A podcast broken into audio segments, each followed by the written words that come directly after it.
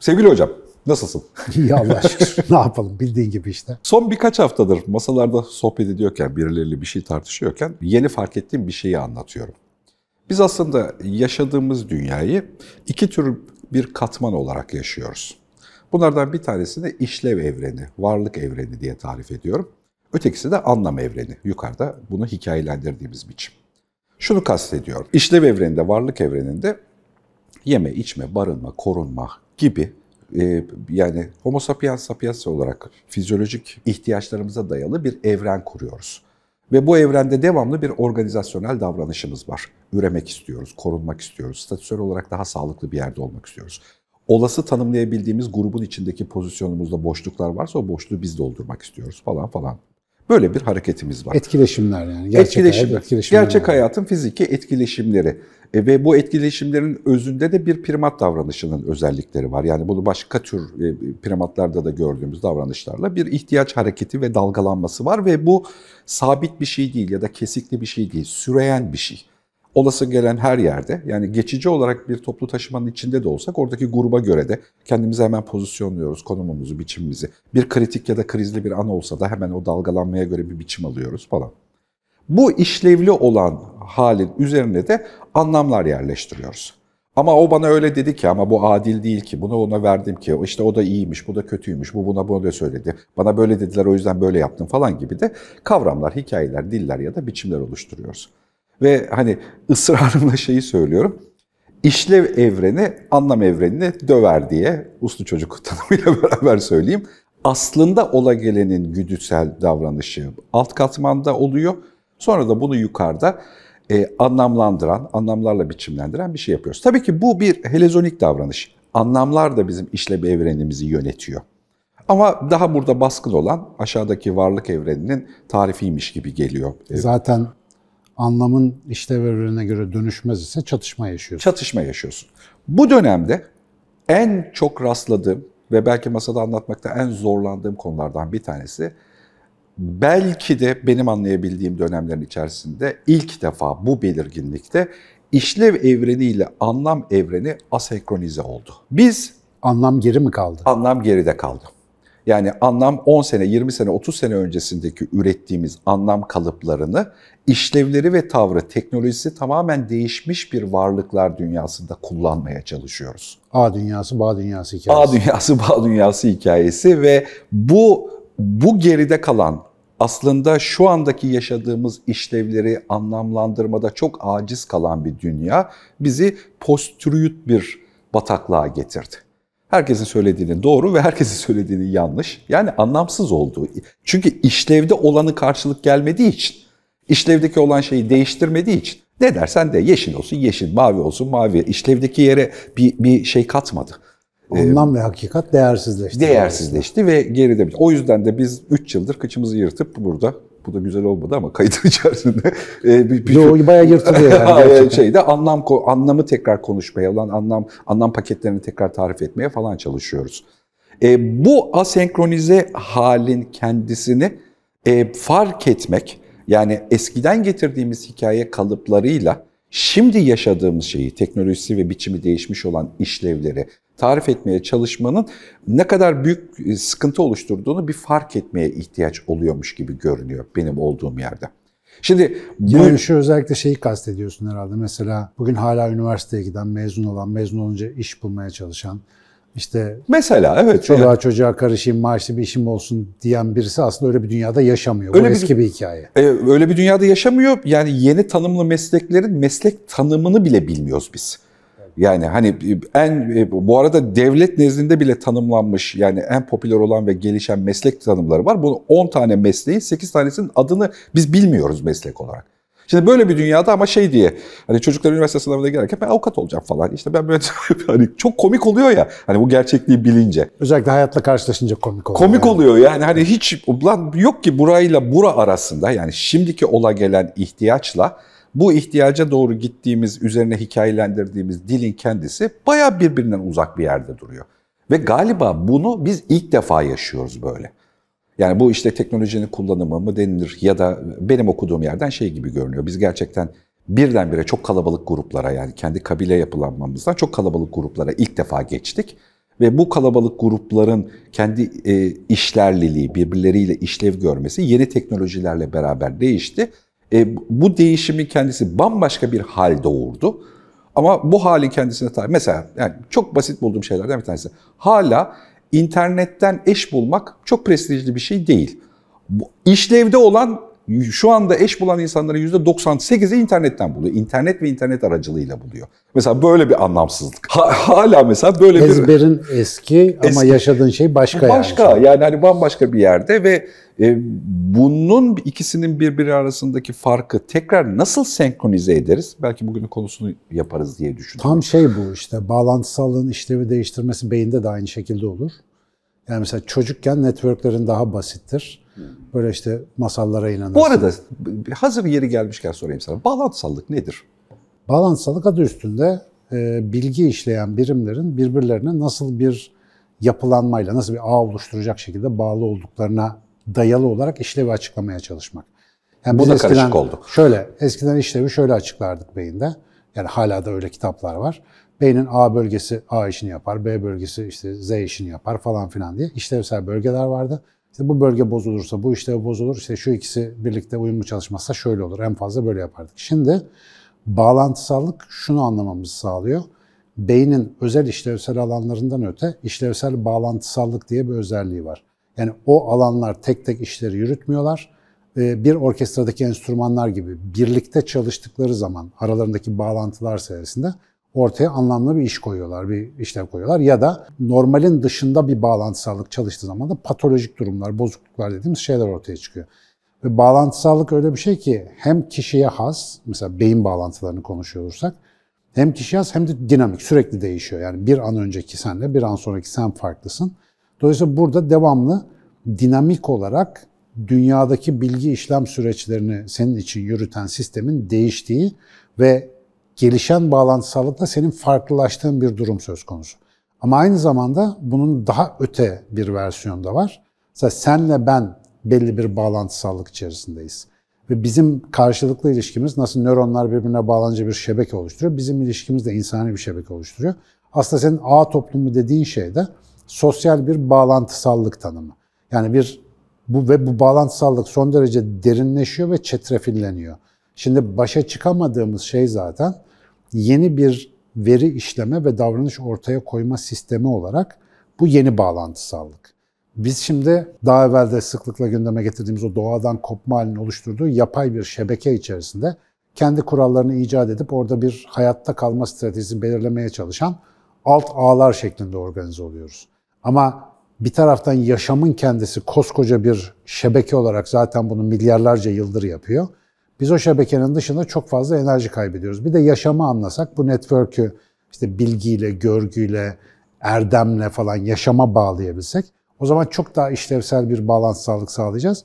Senin o bahsettiğin anlamlar mesela eski küçük şebekelerin, küçük bağlantısallıkların olduğu, lokal devrelerle işlerin görüldüğü, diğer uzaktaki devreyle senin hiçbir doğrudan illiyet bağının olmadığı zamanlara ait hikayeler. O zamanın değerleri, o zamanın işte ödülleri, cezaları neyse. Ama bugün işte milyarlarca insanın birbirine bağlı olduğu, henüz çok primitif düzeyde de olsa yeni bir bilgilenme, yeni bir alışveriş e, vasatı var. O alışveriş vasatı zaten kendiliğinden bir şeyleri dönüştürüyor. Bunun şimdi mühendisliğini yapmak önemli bir iş. Mesela data toplayıp datayı analiz edip buraya belli yönlendirmeler yapmaya çalışmak aslında bu bağlantısallığın bir nevi mühendisliği.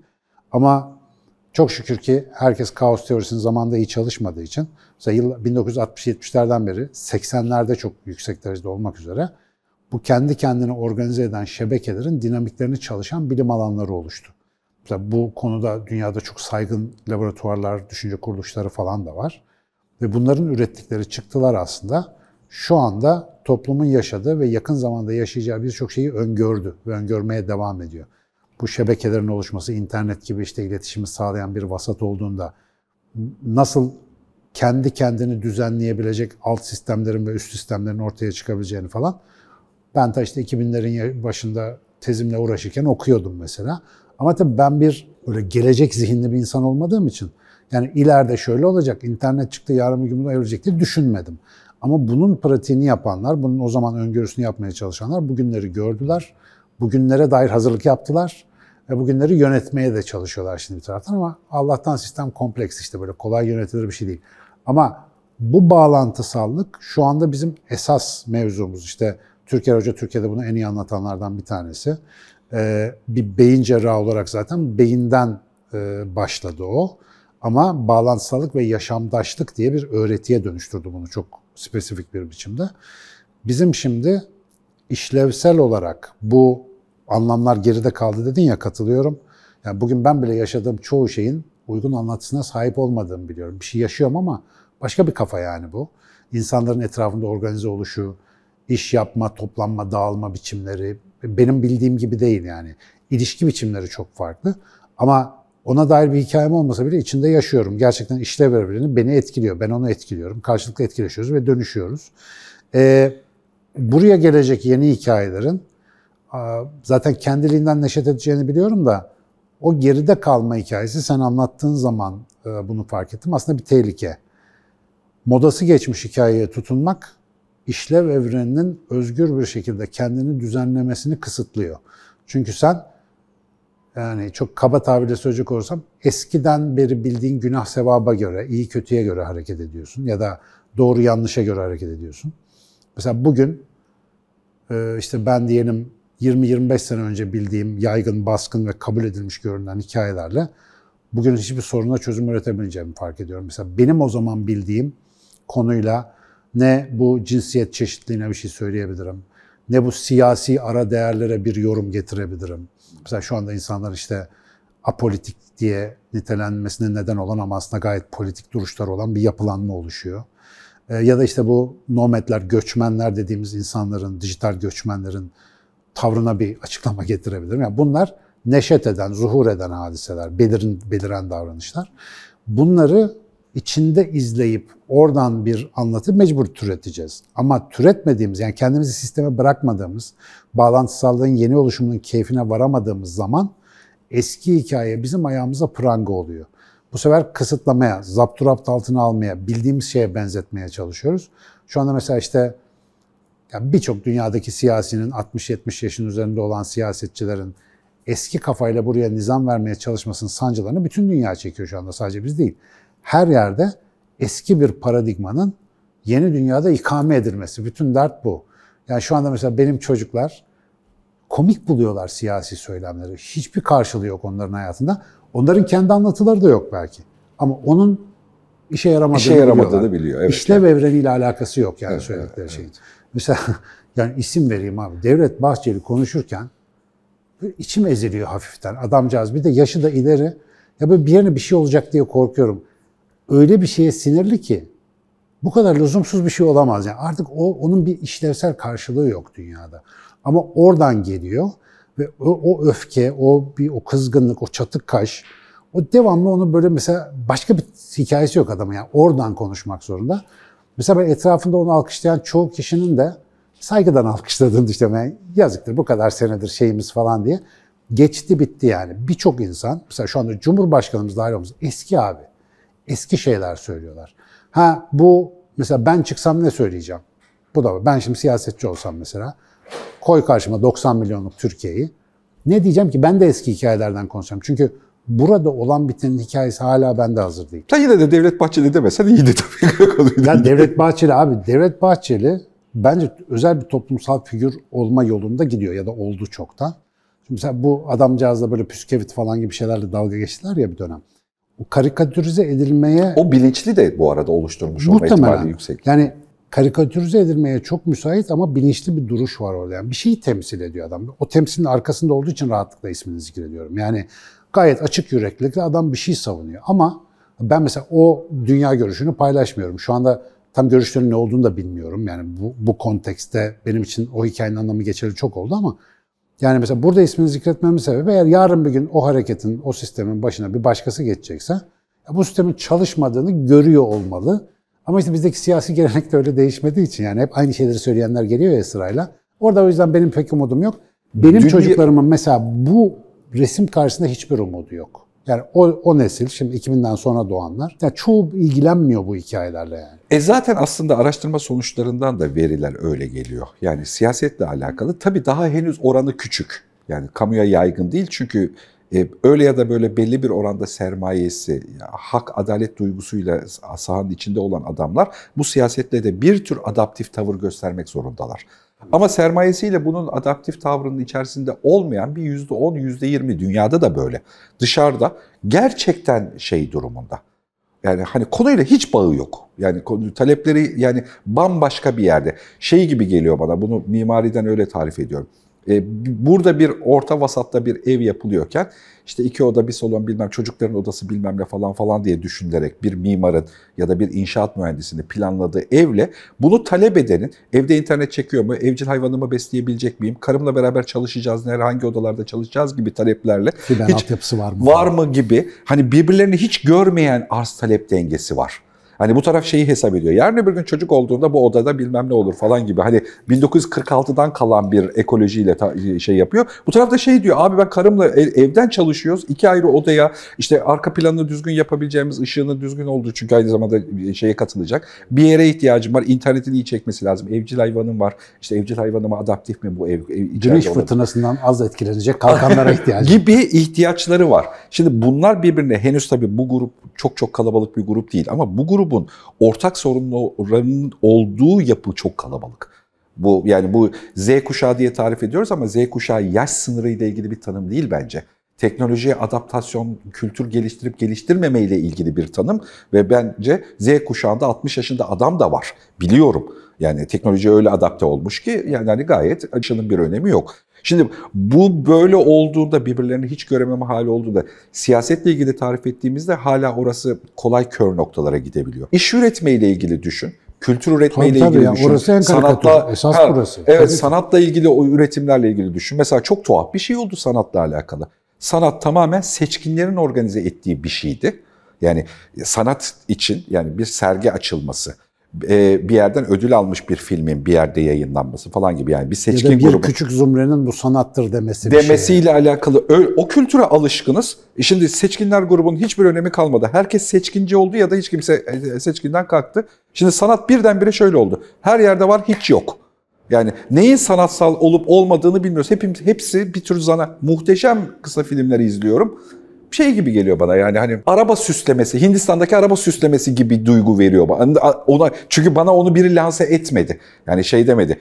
E, senin seçkinci olarak e, parlatılmadı, ha, yani, etiketlenmedi. Evet, onu ayırt etmek için çok izliyorum. Yani buna ister istemez zihnim arka tarafta şey arıyor ya. Bunu başka kim onayladı acaba? Şimdi bak e, katmanlı okuma, şimdi sanat katmanlı okumayla alakalı bir şey. Ben çok bilmiş bilmiş konuşmayayım ama bir görünen işte bir tuvalin üstündeki boya lekesi değil konu yani. Onun ne ifade ettiğine dair bir katmanlı okuma yapman lazım. Şimdi bunun da tabii ki kültürü, eğitimi, eski hikayesi buharlaştığı zaman ne kalıyor geriye? Bu sefer en çarpıcı olan seni çekiyor. Çarpıcı şeyi sanat zannetmeye başlıyorsun. Onu evet. tüketmeye dönüyorsun. Bravo, evet. Ve bu da manipülatif içeriğe dönüşüyor bir süre sonra. Seni çarpan seni kendisine çağırmaya başlıyor. E böyle olunca da yani tabii ki burada bir buharlaşma var. Hikayesizlik ve kuralsızlık, işte geride kalma böyle reel hayatta çok açık zararları olan bir şey gibi gözüküyor şimdi sen böyle anlatınca. Mesela ben bir sürü içerik tüketenlerden birisiyim ama kıstasım yok onu fark ediyorum. Bu arada hepimiz öyleyiz tabii, yani. Tabii. Ya kıstasım yok abi geleni tüketiyoruz. Yani tek çarem var kapatmak. Yani kapattığım zaman kendimce bir şeye dönebiliyorum ya da verimli olabiliyorum. Ee, ama işte ya da mesela sanat tek, olayı öyle değildi mesela. E, tek bir kriter var altında. Beğeni sayısına bakmak ya da izlenme Tabii, sayısına evet. bakmak. Evet bu çok kanserli bir şey gerçekten. Evet yani seçkinci grubun yerine e, popülariteyi koyuyorsun. Yani burada seçkinci bir grubun olma halini kaldırdık. Onun yerine bu popüler oldu mu ya da olmadı mı kontrol ediyorsun. Ya şey otomatik davranış olmuş. Geçen yakaladım kendime. Çok yapıyorum bunu. Yani Netflix'te orada burada ya da bir arkadaş bir film öneriyor. Açıp seyretmeden önce IMDB'ye girip bir puanla bakıyorum. Yani 6.8'in altındaysa izlemiyorum mesela. Bir tane 5 küsürlük bir film izledim geçenlerde. Abi çok iyi çıktı. Yani dedim bu da şans. Ya şans diye bir şey yok işte. Yani bu kadar çok üretilen bir yerde bir referans istiyorsun. Kısıtlı ömründe ne tüketeceğim için. O referans da çoğu zaman manipülatif olacak. Yani bir de mesela, kendi hikayesini üretir ama ne zaman üretir? Bir de mesela sanatta anlamla işlevin yer değiştirmesiyle alakalı. Mesela sanatla ilgili bizim farkında olmadan bildiğimiz hikaye kalıpları şöyle diyor. İyi bir sanatsal desteği ise bundan sonrasındaki e, sisteme bir etkide bulunur. Kalıcı olarak o sistemi yönetir, yönlendirir. Halbuki şimdi karşılaştığımız muhteşem sanatsal üretimler aa diye kayboluyor. Aa diye kayboluyor. Yani bu- Efemeral. yani Günlük. e, günlük aynen öyle pıt pıt pıt pıt pıt pıt diye geçiyor. Çünkü eskiden yerelde ya da işte en azından kentte kabul ettiğin sanatsal üretimle haftada bir ya da iki defa karşılaştığın içerik grubuyla şimdi dünyadan gelen tüm sanatsal veriyi tek seferde görebileceğin platformlar yüzünden onlara ayırabileceğin vaktin onların dünya üzerinde etkin olacakları performans kısıtlı ve sınırlı hale geliyor. Bu Mesela bununla nasıl baş edeceğiz zihinsel olarak bilmiyorum. Yani gerçek bir ciddi bir soru E, soruyor. tabii canım, bu pösteki sayar gibi çizim yapan arkadaşları takip ediyorum genellikle ben Instagram'da. Ya adam mesela ne bileyim bir ay bir şey çiziyor. Mıncık mıncık böyle yapraklar, dallar işte böyle aracmanlar yapıyor. Ya bir taraftan izliyorum bir tarafta ağır bir şey nasıl acıma duygusu var içime. Yani lan dijitalde bunu lart diye yapıyorsun. Ne uğraşıyorsun hala o kadar ama bir taraftan da biliyorsun aslında kıymetli olan o. Fakat çocuk bunu bir kere yapıyor sonra e, dijital baskısı seri üretim de satabiliyor. Yani tişörte basıyor, bir şey yapıyor. Ya garip garip bir hikaye. Oradaki o çizimin, o el sanatının güzelliği başka bir şeye çoktan dönüşmüş mesela. Ve insanlar onu öyle tüketiyorlar. Benim alemde yok. Büyük bir kafa karışıklığı yaşıyorum şu anda. O adamın o mesela o tek e, çizdiği çizimin orijinalini satın almaya kalksam benim sülalemin parasının yetmemesi lazım. Evet. Ama 35 dolar alıyorsun abi. Öyle bir şey yani artık. Garip bir durum. Çünkü mesela şeyde de bir anlam değişikliği oldu. Nesnenin kendisine sahip olmanın da bir değeri kalmadı. Nefrete. Nesne- evet. Nesnenin imajına ya da işte ne bileyim bir tür dijital yansıması da yeterli. İki gün önce Ankara'da vallahi bizim Ozan'la atılan brief aldım yani abi. NFT ne durumda falan. Dediler ki o patladı zaten yani amaçlandığı gibi olmadı. Şimdi para döndürme aracına dönüştü falan diye bir yeni durumla ilgili bir şey anlattılar. Zaten CD gibi hissediyorum bunu. Lan biz bunları hiç görecek miyiz dedi. CD'ler çıktı elimize aldık sonra piyasadan kalktı. Dijital müzik çıktı falan. Anlamadık ne zaman geldi gitti. Bu ara trendler de böyle bir anda hızlı geçiyor. Sanıyorsun ki yeni standart oturdu falan. Böyle bir kısa film çekecek ya. Çünkü öyle de bir dönem var. diye CD temizlediğimiz bir dönem vardı hatırlarsan. Böyle ince ince dizerdik onları şeyler var. Yani çok o kadar kısa kalmış ki ve şeyi hatırlıyorum yani lisedeydim galiba. Bilim Teknik Dergisi'nde ilk gördüm CD. Vay. Çok net bir otobüs durağında Ankara Etlik'te baktığımı hatırlıyorum. Sonra dediler ki CD yok artık. İşte Evet, Apple USB şey çıkardı, dijital müzik çıkardı falan filan. Yani buna nasıl hikaye yetiştireceksin abi? Mümkün Ee, değil. ya da hadi başka bir yerdekine de daha örnek verelim. Mesela şirketler, yönetimler, yönetimsel tavır, bir şey üretmeyle alakalı zaruri durum. Ee, bizim alışkın olduğumuz bir şirket tavrı var ya da oluşturan. Mesela Upwork'ü ne yapacağız? Upwork Upwork bir şirket, şirket mi değil mi? ne o abi? Bilmiyorum abi. Ee, dünyanın bir sürü yerinden e, iş yapma becerisine sahip insanın içeri girdi, işe ihtiyaç olanların da içeri girdi, birbirleriyle alışveriş yaptıkları yer. Yani ben işte üç boyutlu bir şey çizdirmek istiyorum, sen de üç boyutlu bir şey çizen adamsın. Ben işi tarif ediyorum, bana böyle bir şey lazım, sen de teklif veriyorsun, beraber çalışıyoruz. Bildiğin amele pazarı gibi bir şey. yani. Amele pazarının bambaşka bir hali yani e, bir şeyde ve hani Sen- sen- sen yüz binlerce evet yüz binlerce insanın milyonlarca hatta belki de milyarların üzerindeki rakamlarla iş yaptığı bir yer. Mesela bu bir şirket mi değil mi? Adı da bu Upwork. Hiçbir fikrim yok. Ya ben bir tane bile arabası olmayan taksi şirketlerinin olduğu bir dünyada hiçbir şey söyleyemem ki bununla ilgili. Evet yani hani böyle ya da işte mesela Türkiye'de de karşılığı armut vesaire falan diye başka karşılıkları var. Mesela o bir şirket mi değil mi? Ya da işte o, o oradaki o pazar yerinin kendi ekonomik hamle hareketinin hamlesini kendisine nasıl zihnimizde tarif edeceğiz? Yönetimi, işlevi, dengesinin kendisi. Ya da hangi okuldan mezun adam burada istihdam edilir? edilir Böyle ya da nasıl planlanır? Yani orada kimse kimse üniversite mezunu musun diye sormuyor. Yani ya da işte hangi üniversitelerde hangi statülerle mezun olduğu diye de sormuyor. Ama Upwork'ün kendi içerisinde başka bir statüsel durum var. Mesela giren şöyle yapıyor. İlk girdiği andan itibaren iş alamayacağını biliyor. 3 ay. Hani orada belli çabaları var, onun kendi kültürü ve standartları var. Oraya göre davranış gösteriyor. Böyle bir yerden Türkiye'de oturduğu yerde iddia ederek söylüyorum bunu birebir gördüğüm için haftada 3 gün, 2 ila 3 günlük vakitini ayırarak birkaç bin dolar para kazanıyor. Belli becerileri olan insanlar. Gereken beceriler armut koltukta oturabilecek ve macchiato içebilecek. Macchiato içebilecek ya da işte belli programları kullanarak belli e, problemleri çözebilecek durumda olacak. Yani böyle bir ekonomi var. Türkiye'de de çok ciddi bir karşılığı var. İkimizin de konunun kültür hakkında çok az bir bilgisi var. İşte ama şey değil mi bu? Şimdi zaten bizim anlata geldiğimiz bir şey. İnsanın fabrikalarına uygun olmayan bu kadar hızlı bir değişim içerisinde hikayen tabii ki geride kalır. Evet. Anlam evreni tabii ki geride kalır. Anlamsızlığın içerisinde bu sefer de geçici, uçucu, efemeral anlamlara tutunmaya başlarsın. Yani mesela bu da şimdi, bu da masadaki konu da şirket mi değil mi de mesele değil belki. Yani Bu da bir geçiş. Ben aşaması. bu sohbetin içerisinde bunu iltifat olarak söylemiyorum. Bu sohbetin içerisinde aslında ifanın şundan kaynaklı anlamlı bir yer edindiğini düşünüyorum. Buradaki yaptığım şeyde. Bu asenkronizasyonunu daha çok bilgi bilerek çözebileceğimizi düşünmüyorum. Burada biraz geriye gidip çözünürlüğü düşürüp daha bütünü gördüğümüz bir yer edinmeye ihtiyaç Sistem oluyor. bakışı. Evet, bütüne bakış, tümden gelimin anlamlı olduğu yer. Buna alışkın değiliz ya, biz hep şöyle bir tavırla hareket ediyoruz. Daha çok bilirsem anlarım, daha çok bilirsem anlarım. Halbuki daha çok bilmek değil, anlamayla ilgili bir başka evreye, daha gerideki başka bir pozisyona gelmek gerekiyor. Zaten Ama işte- bunun da kültürü yok. Ee, aslında bilimsel yöntemi var. Ama bilimsel yöntem kültüre aktarılabilecek kadar basit değil. Yani basit anlaşılır bir şey değil. Bu sistem bakıcı, systems thinking denen şey aslında sistemin tek tek bileşenlerin ayrıntılı analizlerine değil, sistemin global davranışlarının ritimlerine bakıyor, örüntülerine bakıyor. Ve o daha önce test edilmiş örüntülerle karşılaştırıyor. Şimdi yapay zeka falan çağında tabii bu iş daha kolay ama şu anda ne düzeyde yapıldığını ben profesyonel olarak bu alanla ilgilenmediğim için bilmiyorum. Yani şu andaki en son gelişmeleri. Ama ta 80'lerde, 90'larda, 2000'lerde okuduğum şeyler bugün bunu yöneten insanların o metodolojiyi kullandığını bana gayet net gösteriyor. Yani bu sistemi birileri yönetiyor. Burada karını maksimize etmeye çalışan sermaye grupları şunlar bunlar var. Normal insanlar bunlar. Ve onlar bu yöntemleri kullanıyorlar. Bu yöntem bir de metodolojik olarak otursun diye ben senelerdir kaos teorisini anlayıp anlatmaya çalışıyorum ama kolay bir şey değil. Yani bu e, hakikaten o Salih amcanın işte hava durumunu e, senenin 12 günü izleyip de bir yıl boyunca tahmin edebilmesi gibi bir beceri gerektiriyor. Böyle bir beceri var ama bu kadar hızlı değişen yani kurallarını 6 ayda bir güncelleyen bir sistemi de nasıl izleyeceğimi ben de bilmiyorum. İşte belki de onu bir metodoloji olarak çalış... Evet abi yeni insan bilimleri okulumuzda bak bu güzel bir metodoloji. Çaktırma bu arada aramızda kalsın evet. Bir hazırlığımız var Evet, evet, yakında duyarsınız. Ama onun içinde gerçekten güzel bir beceri. Çünkü bu sistem bakışı artık eski bir hikayeye tutunmak yerine yeni işlev evreninden doğrudan anlam yaratma becerisi. Evet. Yani durum budur, kabul ve kararlılık. Böyle ve devam edelim gibi bir şeye gidecek muhtemelen.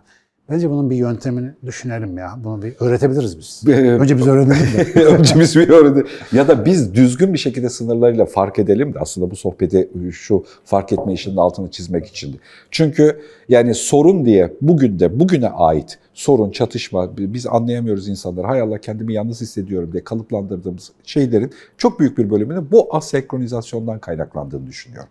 Yani üç cebinde bu konuya üretilmiş anlamlar eski kaldı. İşte farklı artık. Buradaki farklılığı fark etmek gerekiyor. Abi hep pozitiften konuştuk da yani en son şeyi de hatırlatmam lazım aslında. Negatif, işte evrenindeki negatif durumlar da çok baskın. Su bitiyor mesela. Küre ısınıyor mesela. Yani şimdi bu büyük bir yok oluşa doğru da gitmeye işaret eden bir şeyler var.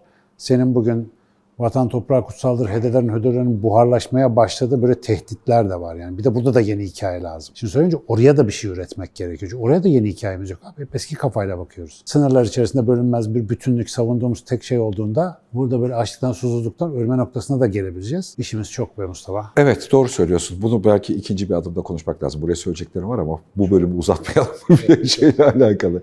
Gid gideri varmış yani. Bu bölümün adı asenkronizasyon olsun mu? Biraz karmaşık ama. Asenkronizasyon olsun.